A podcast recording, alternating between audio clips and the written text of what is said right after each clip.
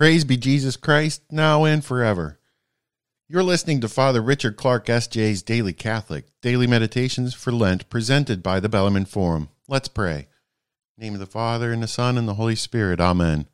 O sorrowful Mother Mary, pray for us to obtain the spirit of humility, confidence, and persistency to make a good meditation on the Passion of our Lord. This is Lent Day forty, the sixth Sunday in Lent. Jesus commends his disciples to his Holy Mother's care. Listen to the words of the Gospel according to Saint John. Now there stood by the cross of Jesus his mother, and his mother's sister Mary of Cleophas, and Mary Magdalene. When Jesus therefore had seen his mother and the disciple standing whom he loved, he said to his mother, Woman, behold thy son. After that he saith to the disciple, Behold thy mother.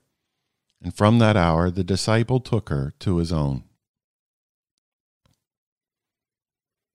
Number one, our Savior, our divine Savior, did not depart from those he loved without providing them with a mother who should be their consoler, their protector, their advocate with God. In the person of Saint John, he entrusted them all to Mary's care. If he had simply been providing Mary with a home, he would have first addressed Saint John and commended to him the pious task of sheltering the Mother of God. But by speaking first to Mary, he showed that it was she who was to shelter all those who were desolate and in sorrow. Saint John was the representative of all who loved Jesus.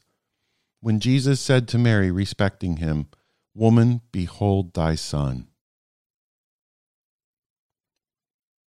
Number two, this was the occasion when Our Lady for a second time became a mother. The birth of her first begotten Jesus cost her no pang of travail.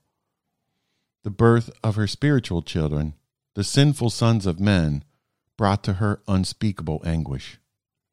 The Queen of Heaven became the Queen of Dolors before she could earn the right to exercise over each of us a mother's fostering care.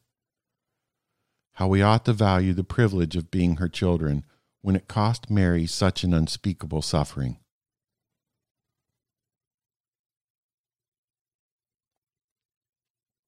Number three, when Jesus said to Mary, Woman, behold thy son, he asked Our Lady to regard us with a mother's love for his sat.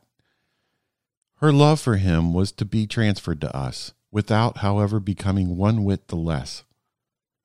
She was to love us for Jesus' sake, to show her love for him by loving us. With what perfect confidence we can go to Mary, who sees in each of us, in spite of our sins, the image of her divine Son. Hail Mary, full of grace, the Lord is with thee. Blessed art thou amongst women, and blessed is the fruit of thy womb, Jesus.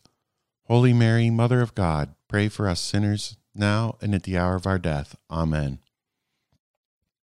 Mary, Mother of our Lord, pray for us to have a desire to please your Son, our Lord Jesus, by our Lent, that we may rejoice with you in his resurrection at Easter and in the life to come. Amen. The Bellarmine Forum is a nonprofit public charity, and this program is distributed for the greater glory of God. The Bellarmine Forum is supported by donations that are tax deductible. Details are available on the website bellarmine forum dot org.